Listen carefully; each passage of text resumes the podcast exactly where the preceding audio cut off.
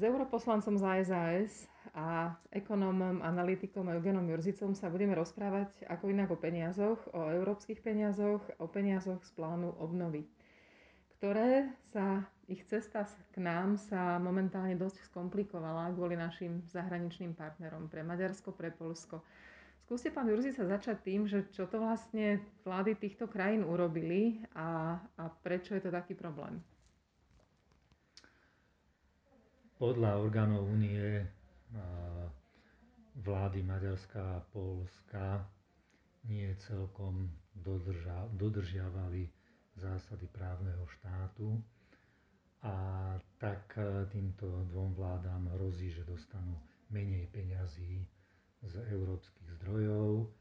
A na to reagovalo Maďarsko tak, že teda zablokuje rozpočet, bude ho vetovať. A na to, aby bol nový rozpočet schválený, vrátane toho fondu obnovy a odolnosti. Na to je treba súhlas všetkých členských štátov a teda stačí, ak Maďarsko e, zablokuje e, tento rozpočet a e, nebude účinný na budúci rok a bude sa musieť postupovať v podstate podľa minuloročného, podľa provizória, podľa toho, čo bolo v minulosti stanovené, podľa čoho sme išli E, čiže tie nové fondy by sa e, neroz, nedistribuovali. Takže je to celkom vážna situácia. No ja si myslím, že, že samozrejme Únia e, má právo vyžadovať dodržiavanie pravidel právneho štátu vo všetkých členských štátoch, ale som za to, aby to v prvom rade robila právnymi cestami to znamená, keď e, v niektorom členskom štáte sa nedodržiavajú pravidlá, e, tak má komisia vyšetrovať, má sa obrátiť povedzme na OLAF, teraz už má Únia aj svojho prokurátora, e, môžu nasledovať súdne rozhodnutia, pokuty a tak ďalej. A tomu by som dal zatiaľ prednosť pred e, e, okamžitým zastavením alebo obmedzením zdrojov.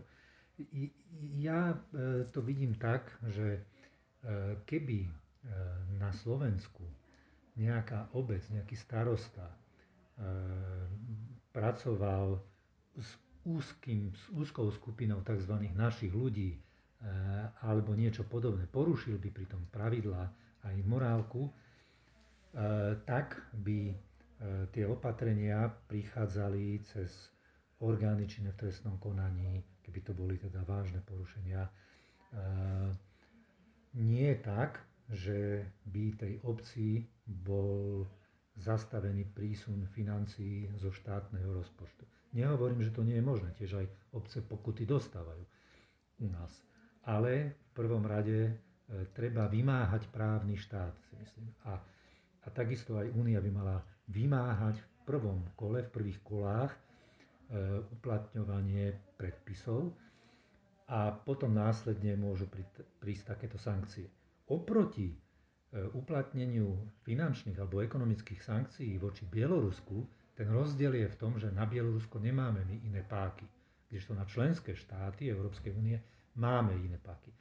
A ešte jedna podľa mňa dôležitá poznámka, že tie eurofondy tak ako ja ich vnímam, tak by to nemali byť v úvodzovkách úplatky vládám za to, že budú ticho, keď sa budú príjmať nejaké opatrenia z Bruselu. To by mali byť naozaj peniaze, ktoré je dôležité dostať do ekonomiky a do spoločnosti. Napríklad, keby sme chceli, a akože aj budujeme, dopravné tepny, ktoré musia spájať Úniu z juhu na sever tak my by sme nemali v strede niekde, alebo aj na severe, e, nejakú členskú krajinu odstrihnúť od, od financovania či už železničnej dopravy alebo cestnej dopravy, lebo to je zlé pre Európsku úniu. Je čudné, že si môžeme dovoliť niekoho odstrihávať od peňazí. O tomto by to nemalo byť. Ale uznávam, že keď si niek- komu nie rady, tomu nie pomoci. Keď niekto naozaj bude veľmi problémový, tak aj takéto opatrenie na konci dňa je možné. A posledná poznámka, trocha mám pocit, že v tej únii sa stretáva lavica s pravicou. Mimochodom, teraz si myslím, že tá lavica je veľmi silná. A stretávajú sa napríklad konzervatívci s liberálmi. A to sú politické súboje a nemali by byť až tak právne a s finančnými dôsledkami. A teraz si myslím, že, že Únia troška ide doľava a títo naši susedia, Maďari a Poliaci, e, sú tak viac doprava a sú konzervatívnejší, než je Únia. Troška sa to zamiešalo do tej, do tej celej problematiky. Podľa mňa veľmi by sa nemalo, e, lebo toto nie je až tak o právnom štáte, ale je to o legitímnom presazovaní svojej vlastnej vízie.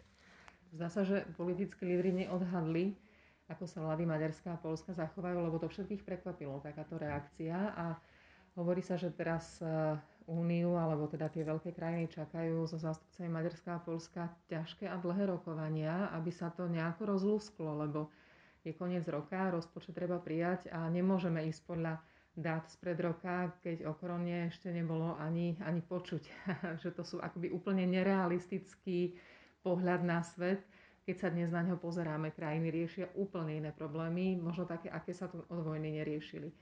Čo vy očakávate od tých rokovaní, alebo ako si myslíte, že budú, budú prebiehať?